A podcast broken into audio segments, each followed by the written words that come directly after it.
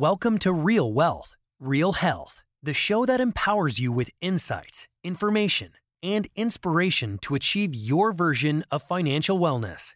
Learn how to balance living a full life today with planning for the future. This podcast is brought to you by Alpha Investing, a real estate centric private capital network that provides exclusive investment opportunities to its members. And now, here are your hosts, Ada Piederico and Daniel Coca.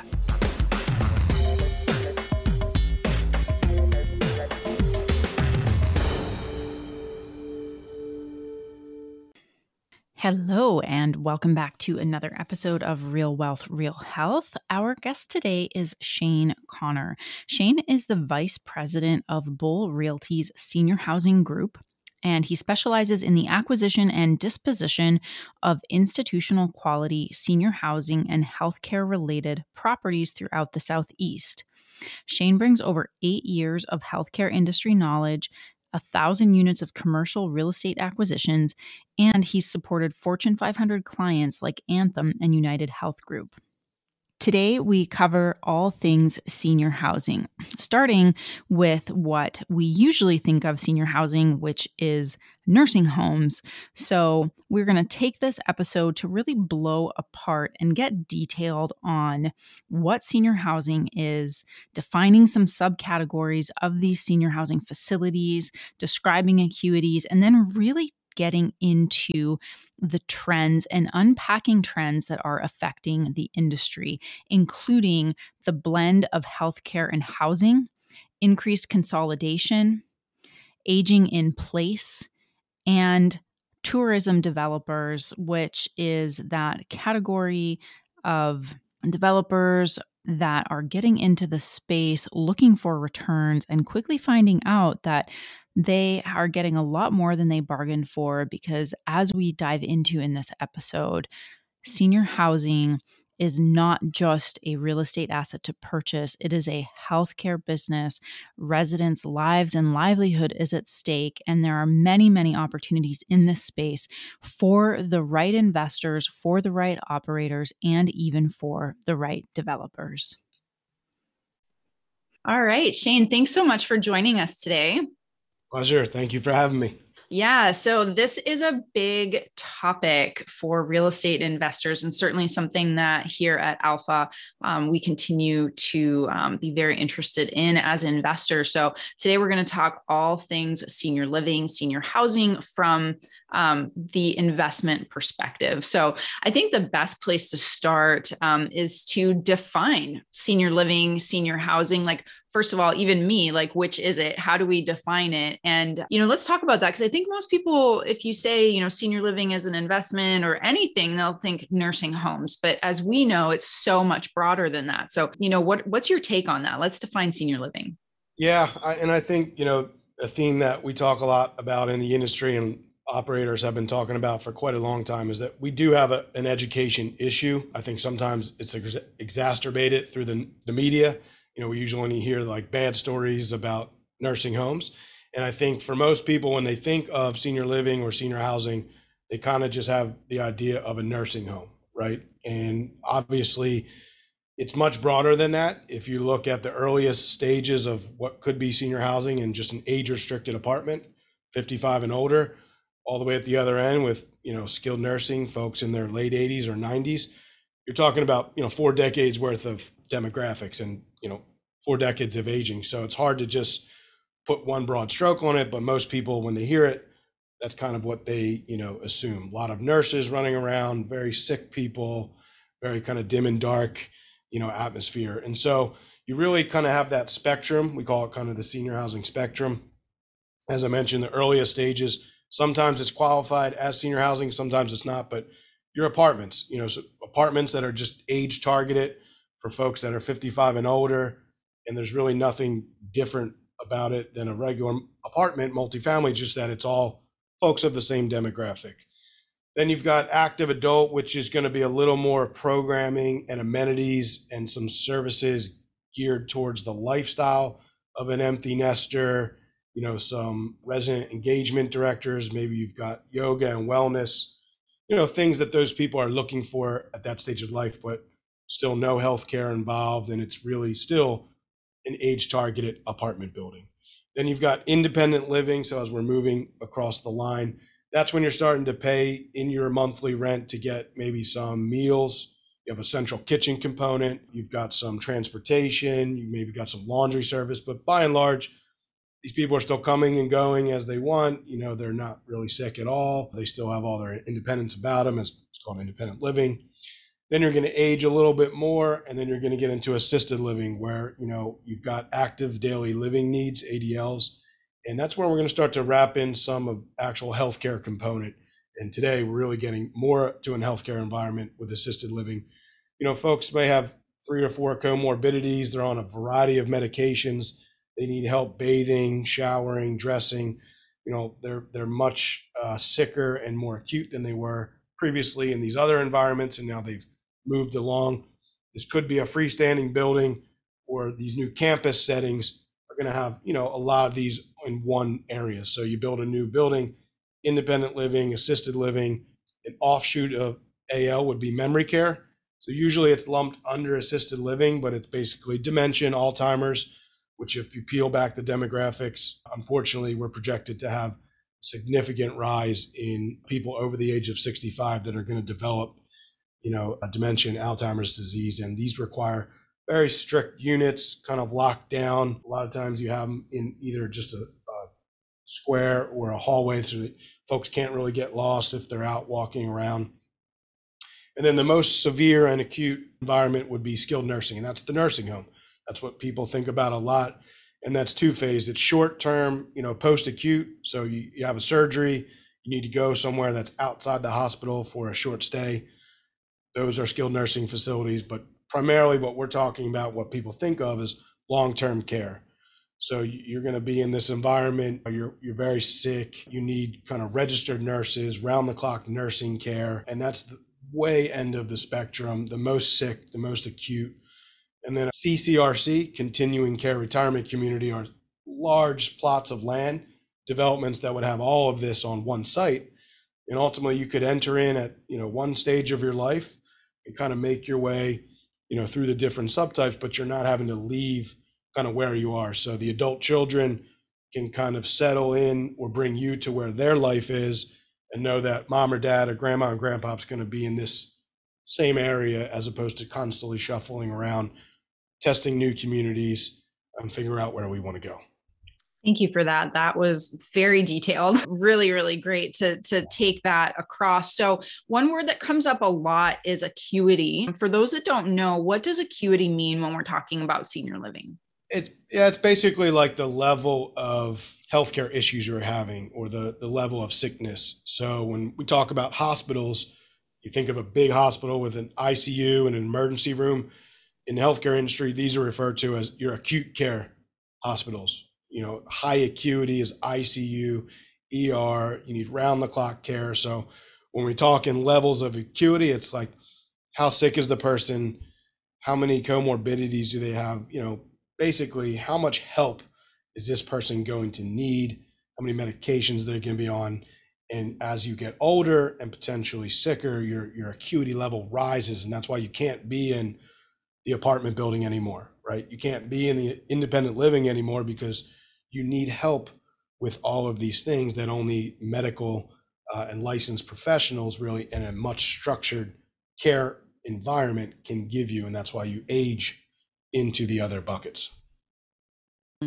Okay great thank you. Yeah that's that's really clear. So you know in in looking at this industry from the perspective of investing. As investors as real estate investors one of the what i really wanted to talk about today with you is trends because the trends are changing. This is probably the most demographically driven of real estate investment categories. And then there's also a lot of misunderstanding from potential in like direct investors that don't really understand that it is an operational business for the most part and a healthcare business which you know we'll, we'll talk about so let's unpack you know these trends and and the first trend that that we were talking about is that healthcare, there's this healthcare housing blend. So, you know, let's unpack this trend first. And can we talk also when you do this about these average age of move ins, because I think the other thing that we are not always clear on is that the ages at which we need this change. And it's not like a one and done that you're only going to be in an active adult community. Like eventually,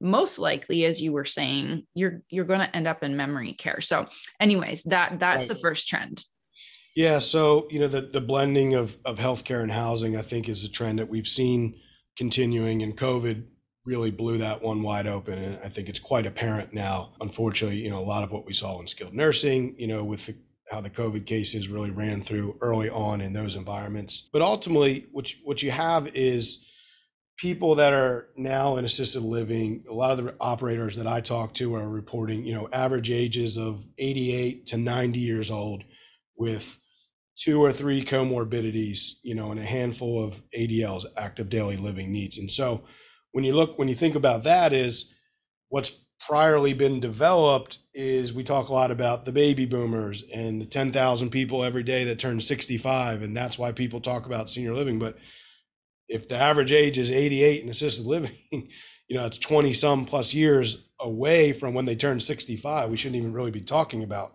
65 year olds right? And we shouldn't a lot of the development that got done had you know these big pools and kind of the spa like amenities and the bistros and the bars.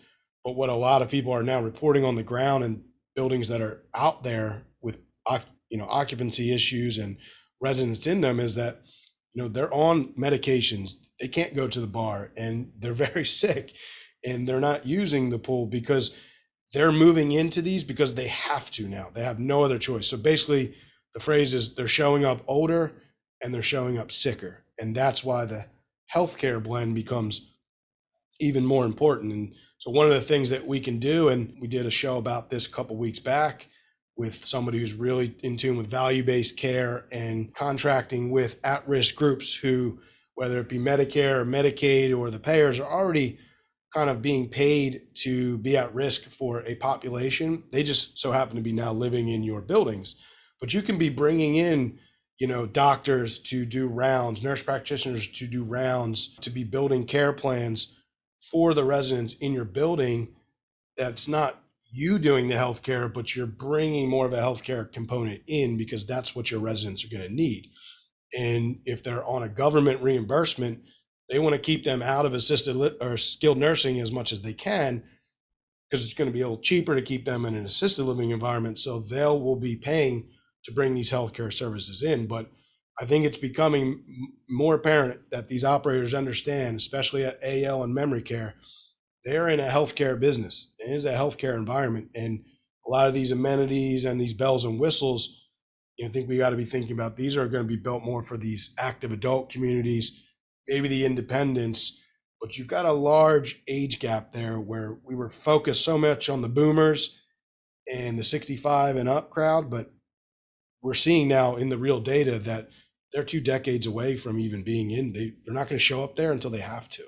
Yeah. And the the thing too that we've like we've noticed and, and I'm sure that you have is you know, and we'll talk about this a little a little bit later, but really I think the point uh, the really important points are that it is a healthcare business and that there's like a values based approach because this is as people driven as it gets like the the oh. quality of life right of the residents not to mention the the people taking care of them the nurses Correct. like it's an operations business yeah. wrapped in real estate it's a care outcomes business and a good example actually is i recently had a, a preferred equity fund reach out to me and mm-hmm. ask me if i could just help them look at a deal it was a ground up development deal for assisted living they had never done senior housing before and so they sent over the stuff and I looked at everything and I said, Hey, can you ask these four or five questions of the operator? And they were surprised because my questions didn't really have much to do with the market study or the real estate itself. I was asking, like, ask them about their turnover, ask them about their culture, ask them about their leadership retention. It was all these things that really had not a lot to do with the real estate, But ultimately, as we went through the process, I got them to understand these are the really the most important because if they're not hitting these metrics and they're not doing these things well, it doesn't matter what the demographics study says. It doesn't matter how nice the building is. There will not be people in these beds. You're not going to make your pro forma. You're not going to be happy. And so it's just, I think it's a great example of how, you know, newcomers kind of looking in are totally surprised that you really have to be putting more and more emphasis on the operator and what they're doing to drive good outcomes and good uh, care. Because at the end of the day, when if I'm going to put my mom in a building, those are the questions I'm asking, and I, I just want to know how good is the care going to be here? Is the caregiver going to be the same, or are you going to be constantly turning them over there because you don't have a good leadership culture, and you're going to be recruiting the bottom of the barrel, right? What are you paying per hour? Are you are you rising with rising minimum wages? Are you paying above market to recruit and retain? Other real estate asset classes, even though they might have some operations components, none of these things are really as important as they are, you know, especially in AL and memory. Yeah, that's been our experience as as well. So we're we're seeing that and I think COVID really kind of like blew the roof off of the expenses like across the board. So it's a really good point and you know one of the the the things that that is the challenge in this industry for you know let's say from uh, alpha's perspective of, of like what we like to invest in and, and the operators is that there's this vertical integration between somebody who understands the real estate and understands how to position it and more importantly understands the operations. And you know what we expect and i know because we've had these conversations is some increased consolidation in what is a very fragmented industry. So let's unpack that trend of increased consolidation. Yeah i, I definitely think we're going to continue to see that. I think as you mentioned very fragmented. You know you have uh, a percentage at the top whether it be 15 or 20 percent of the very large owner operators, you know, ASHA top 100 that own, you know, hundreds of communities. And then you have, you know, the mom and pops at the very other end of the spectrum. So long time owner operators where they are the business, right? They may be the ED themselves, they may be the administrator and the owner. They've ran this community for quite a long time. You know, ironically enough, a lot of these communities, you know, were ones that held up better in some cases than some of the bigger buildings throughout COVID. You know, remained high in occupancy, but it's put them through a, a very big challenge. They've been stretched thin on expenses. You know, they're not backed by private equity funds or you know public equity funds. They don't have the purchasing power, right? If you remember PPE when COVID first started, people couldn't get PPE anywhere. And I talked to a few people that were backed by some large capital partners that were like, yeah, we're just going to China directly. We're bypassing the supply chain. Well, if you're a, you know, a 40 bed mom and pop operator, you're not going to China directly to buy your PPE, right? You're you're having to struggle to find ways to do that and you don't have a lot of capital partners behind you. And now the staffing piece, right? Some of these states we see are going to 15 an hour. You know, if you're at 10 or 11 now, that's a drastic change to your one, you know, P&L business. But if you're a regional operator, you have some purchasing power behind you, you have some scale, you may be able to absorb that a little better. You're already getting proactive with paying above market because you can afford it and your partners are okay with that because they're looking at the long term. But if you're an owner operator, you were going to retire anyway in 5 years, you're saying you know what? This whole COVID thing has been brutal. I'm tired.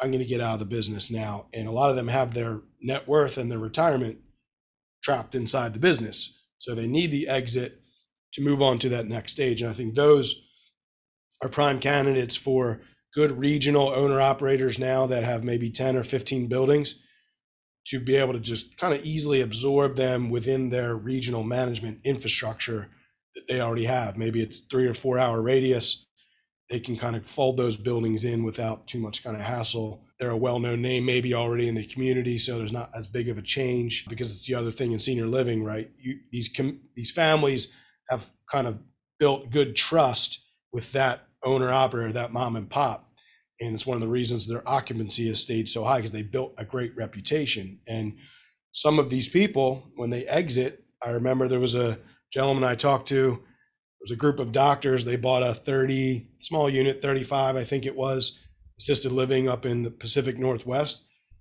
They were the lowest, one of the lowest bids, but that operator cared so much about the legacy that he had built that he knew this group of physicians was going to provide the best care and keep the legacy on. So when you're looking at acquisitions of these smaller, long legacy owner operators, sometimes it's just price, right? Sometimes it's surety of close, but sometimes it's also a balance because they don't want to tarnish the goodwill and the reputation that they've built within the marketplace. But I, I think you're absolutely right.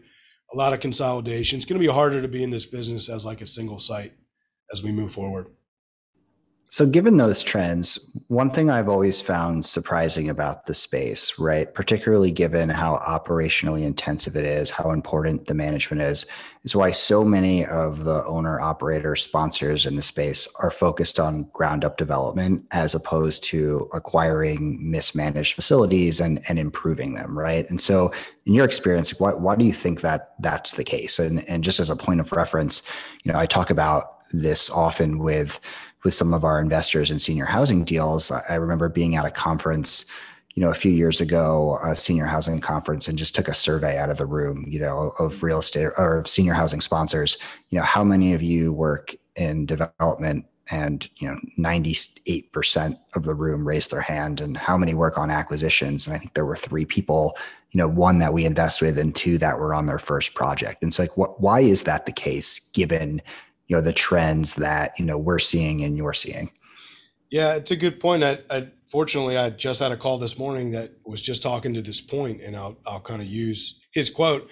But basically they you know this is a vertically integrated company 39 projects to date and i think 36 of them have been ground up development. And so we were talking about the residents and the care outcomes and he used the phrase to relate it to kind of software world user experience and he said in user experience the hardware matters and the software matters. And so he was talking about hardware in the, in the sense that they like to develop their own buildings because they can really have a, a say and an influence and really put their own footprint on what that building is going to look like. The design might be different from market to market. It's not programmatic. So, yes, they can acquire buildings and they can turn them around, but when they're in it from the infancy stage, from dirt through, they can really get a sense on what building is going to be good for this demographic because senior living is so hyper local, so niche in each submarket to submarket. So if you're, you know, all the way from the beginning of zoning and approvals through completion, you're developing your own building.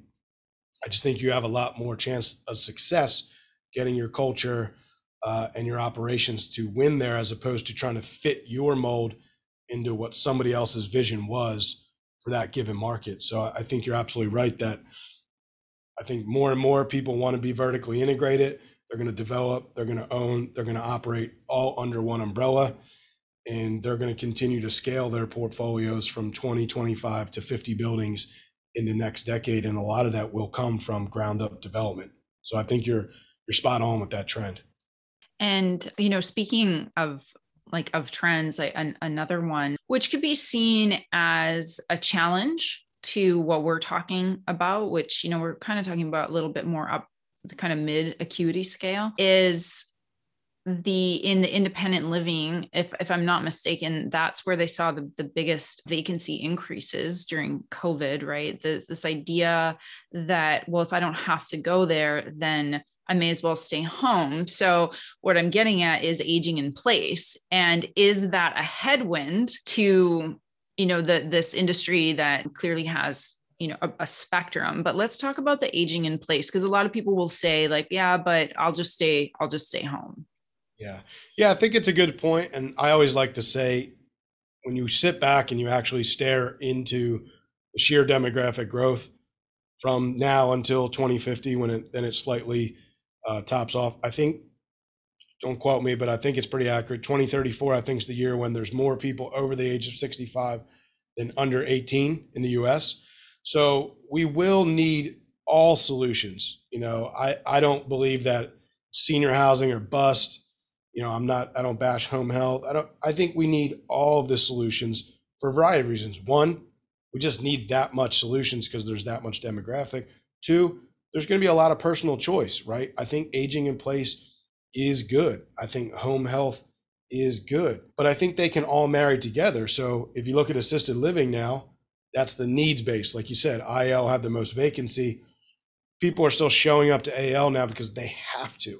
You know, even if you add home health and you have technology and services, you could still get to a point where it's just it may be more expensive to be at home because you're paying for two caregivers round the clock to be in your house, right? Or the social aspect, which you know doesn't get talked about a lot when you know I think it was Biden's infrastructure plan came out and there was like 400 billion towards home-based and community-based services, which is fantastic, right? We need more investment there, but then you get the headlines that say oh, senior housing's dead, you know, 400 billion in home health infrastructure, but the reality is is that's not the case and there is the social aspect also that you're getting in the one space product and you have it in the needs based product too right? You have very specialized dementia and alzheimer's programming that's based on research and experts that know how to best stimulate the environment for those people and you have social engagement. And so I, I look at like my mom who she's 62 or 3 unfortunately a widow with my dad passing away a couple years ago. She lives at home. She's healthy. She'll probably stay there for a couple decades but you know she's already experiencing some issues of loneliness. And one pa- thing that doesn't get unpacked is that loneliness really accelerates the decline in someone's health. So just because we could get all the bells and whistles and somebody could live at home if they're literally at home by themselves is that really the best environment for them? So I think aging in place will help people that don't want to go into the one lifestyle active adult community there that's not for them. That will help them stay there until they get to that okay i need to be in assisted living i need to be in a healthcare environment. Others will say yeah i want to age in a community i want to live around empty nesters right? I'm a widow. I want to maybe meet new people who are also at that, you know, stage or point in their life. We want to travel uh, and do things together. Well, you can only get this living in that kind of community because it's it's curated for you and it's it's kind of put together. So that's usually my uh, feedback to that. Is I think it's great. I think we need all of it.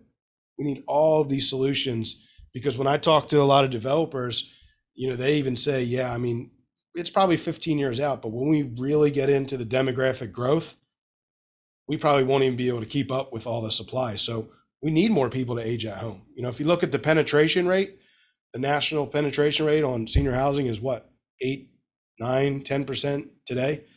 So we still have a pretty big industry and we're barely even scratching the eligible population that could live in these communities.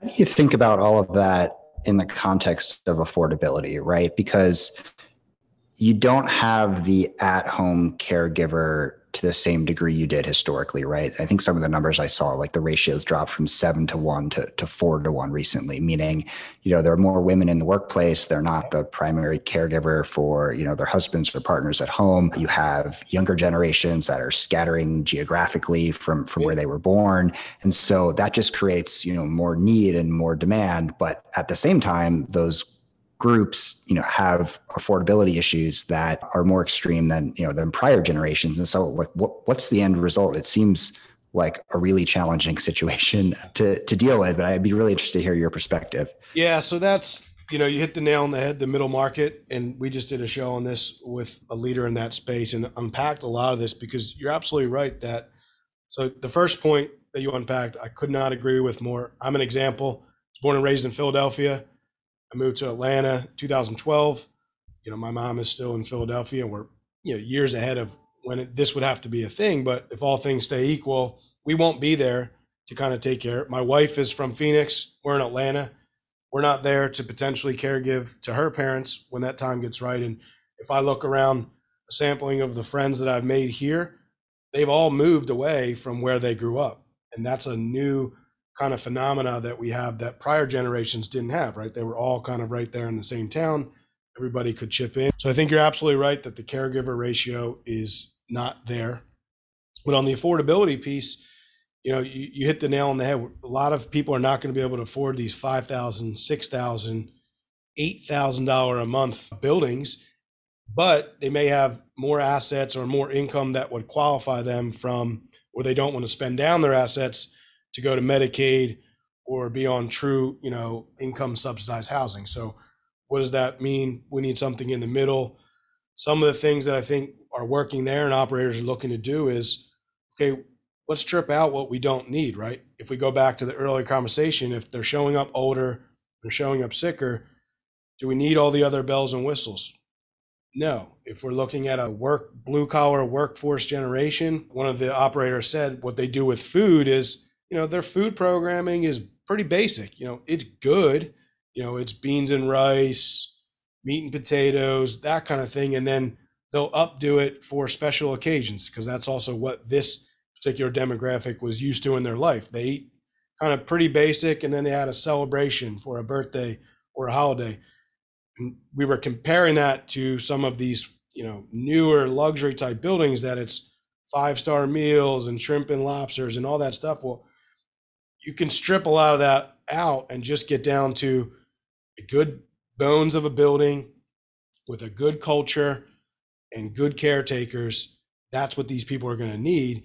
And I think the price point that they were talking about was like 2000 to maybe 3000 a month, which is drastically different than 4500 to 6000 a month. So you're absolutely right. You know, people are still recovering in, in that demographic a lot from the 08, 09, you know, 401k crisis that a lot of their net worth was dropped and they've been rebuilding that. And so, you know, a lot are not going to have a five to eight hundred thousand dollar nest egg that they can convert to then live in these buildings for a few years. You know, we're going to be seeing dollars stretch a lot thinner. And I think to me, that's the biggest both challenge and opportunity in senior housing is how do we get more affordable quality middle market product out into the uh, marketplace. Yeah, it's a lot to consider. You know, I know when we are, as you know, we're, you know, looking to work with more senior living operators that kind of fit this standard that we have you know we have a unicorn basically that we work with kevin at titan and we've done um, some podcasts with him. And but you know we've talked about this how there will be more companies that maybe a little bit newer to the space like a few years old but if they can really get all of this right there's a huge opportunity. And we believe there's a huge opportunity. And i wanted to wanted to shift um, just slightly because as part of this, there's the real estate, there's the healthcare component, there's a tech component that I think we don't talk about a lot. And I know that you um, have some insights into that. So could we spend a few minutes on, you know, is is a category senior tech. I know there's health tech lots of health tech but there there are people and companies out there that are building solutions to help you know from the healthcare side but all the way to the operational side. I would so i'd love to touch on that and the impact that you think it's going to have in the overall space of senior living. Yeah i think you know tech it's an interesting space. So, you know, I think operators are really looking at, you know, embracing these kind of solutions. I think some are more ahead. You know, if you look at a company that I spoke with a few weeks back, you know, they actually had somebody's job title is like head of innovation. And so this all they're doing is thinking about what are the products, what are the services, how can we be building the buildings differently, bringing in sensor-based technologies, consolidating EHR platforms, taking legacy call systems and doing away with them or upgrading them because yeah you know a lot of the mom and pops a lot of these buildings don't have any technology. I think one of the issues that some of the operators have expressed is that they're overwhelmed with not really knowing what's a good solution what's a bad solution. There's a lot of money getting thrown into the space and a lot of products being built. But yes i do think things like sensor based technologies, looking at helping to reduce falls or cutting down the, the response time from falls, caregiver, you know, and kind of operating type systems that, you know, can link all of the all of the workforce within a community onto one central application so that if something happens they can load a message in, it goes out to everybody. Okay, they can respond. That's kind of all captured. You have some audio based technologies that are being put in whether it be Bluetooth or another way that they can kind of the resident can kind of call out and you know activate the commands whether it's i need help or emergency. There was one i forget the company but there was one example where they were able to kind of monitor that okay this you know mr smith gets up every morning at x he opens the fridge he you know he eats his breakfast and that creates a routine well without actually knowing what's going on but just sensing today there's a disruption. This is a everyday routine. There's a disruption in the routine. They can kind of intervene and get ahead of okay maybe we need to bring in a physician or a house call. What ultimately may have been a hospital visit was stopped because the technology helped them notice a disruption kind of in in their pattern. So I think tech is going to play a huge role, whether it be from building these buildings to be equipped for communication. We saw that now with the lockdowns, right? No visitors in, nobody out. Well, how, how do we keep these people connected, you know, within the community if they all had to stay within their doors because COVID was going in the building, but also with their families. So we were doing Zoom and we were doing FaceTime. But how do we make more of a solution within the community? How do we wire up these uh, rooms to make them tech enabled so that they can easily, you know, engage with? Because that was one of the things that were people were hesitant to move in, even after the community started to open up. People were like, I don't want to move mom or dad in if all of a sudden then we're not going to be able to see them anymore. And so, as you know, older people have gotten more used to using technology that maybe they didn't before.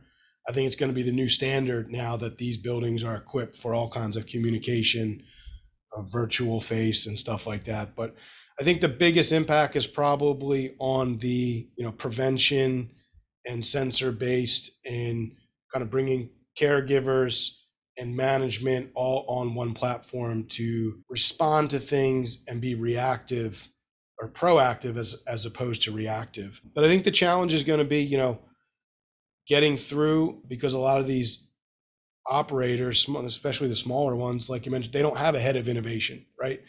They may have somebody that's wearing three or four hats and now evaluating technology is one of them. And then two, how do we get the cost down to a point that it's you know going to be easy to to install where it's not going to hit the bottom line too much and it's not something that's too big that they try to pass on to the resident and now all of a sudden it makes the rental rate something that they can't absorb so how do we bring solutions that are going to be easy to use will it make an impact and will it be cost efficient because we don't want to install the tech just to install the tech no one's going to use it i think that's the other feedback that i've gotten is we want to make sure that this is actually something people want and it's going to make a difference.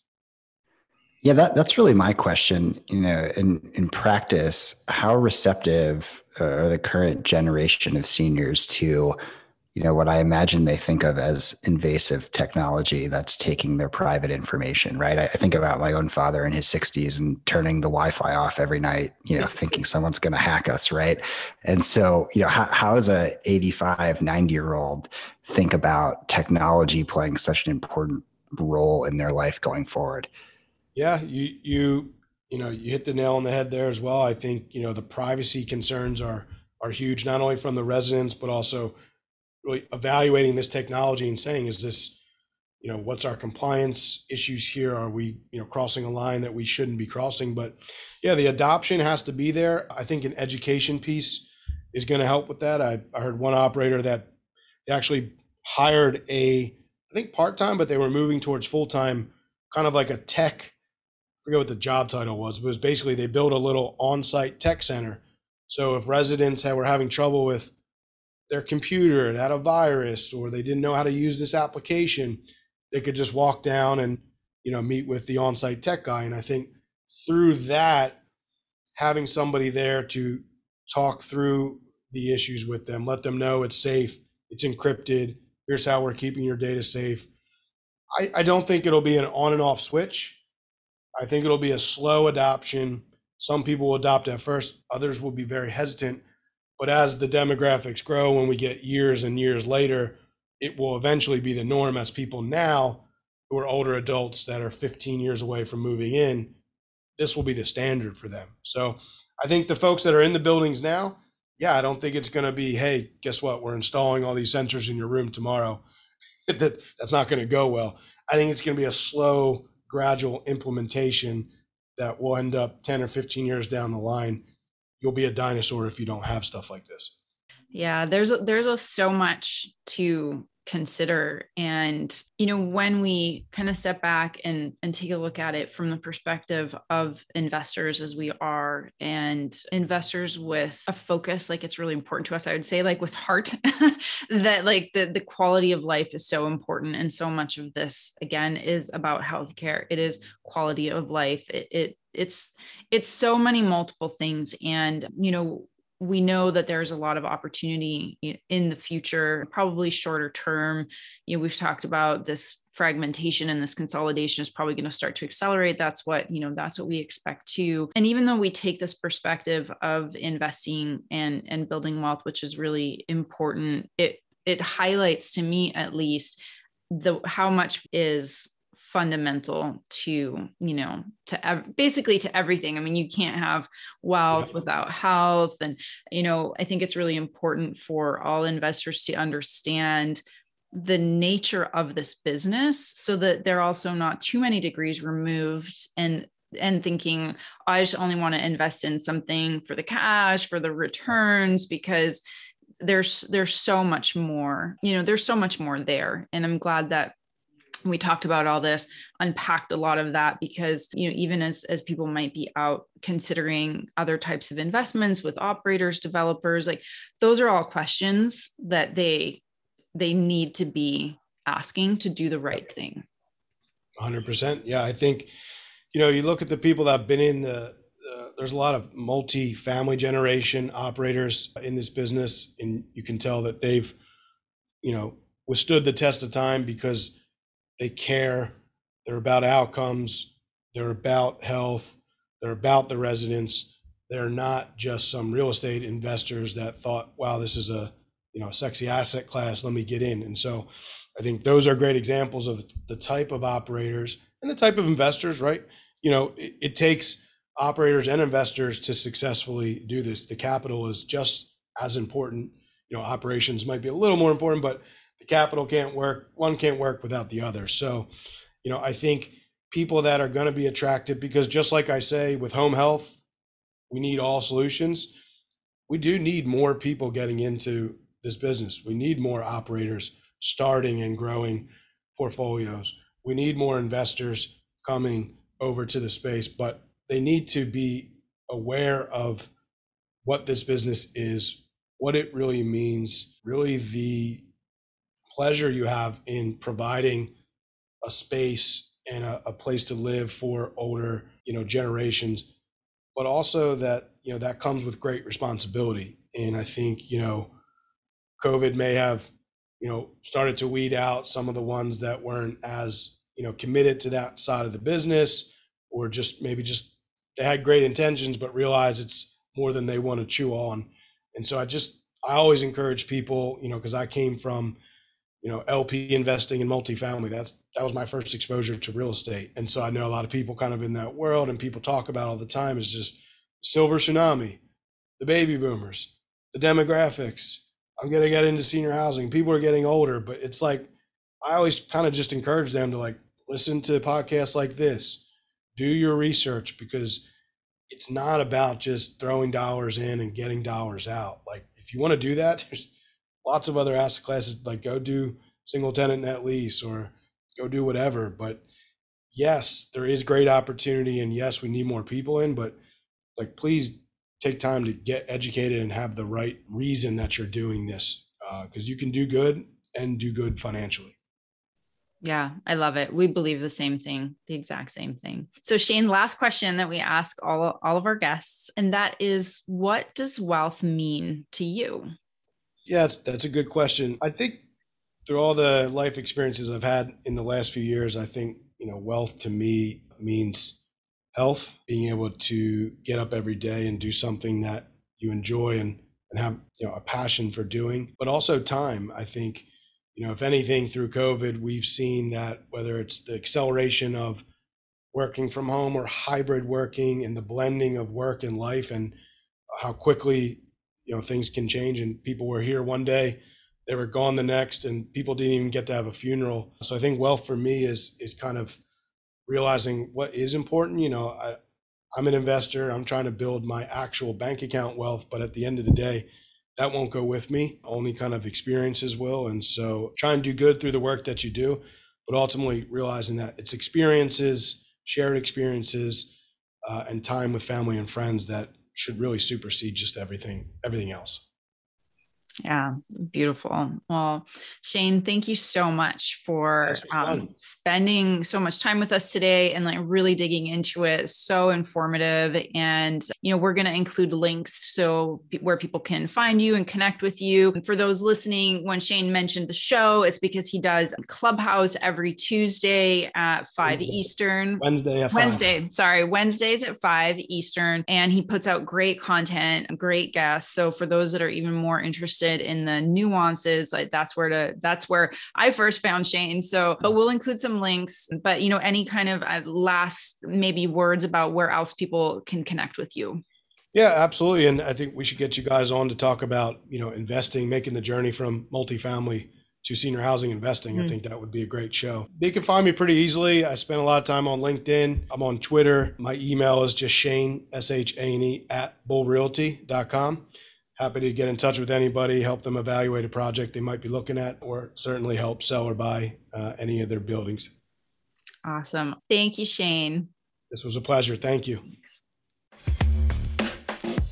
Thanks for tuning in to Real Wealth, Real Health. We hope that you've enjoyed today's episode and found it both informative and insightful. We welcome all your questions and your feedback about today's episode, and especially we welcome your questions about specific topics that you would like us to cover. So shoot us an email at podcast at alphai.com. And if you have a moment, we really appreciate ratings and reviews as it helps us grow our online community and our interactions with you. And we'll also be linking to a number of relevant articles on topics that we might have touched on during our conversations. Some of them are broad, some of them are technical, but we're always aiming to provide information that helps you better understand the mechanics of building this healthy financial foundation, especially if you're looking to do this with real estate.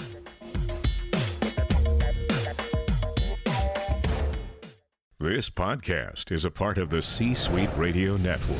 For more top business podcasts, visit c-suiteradio.com.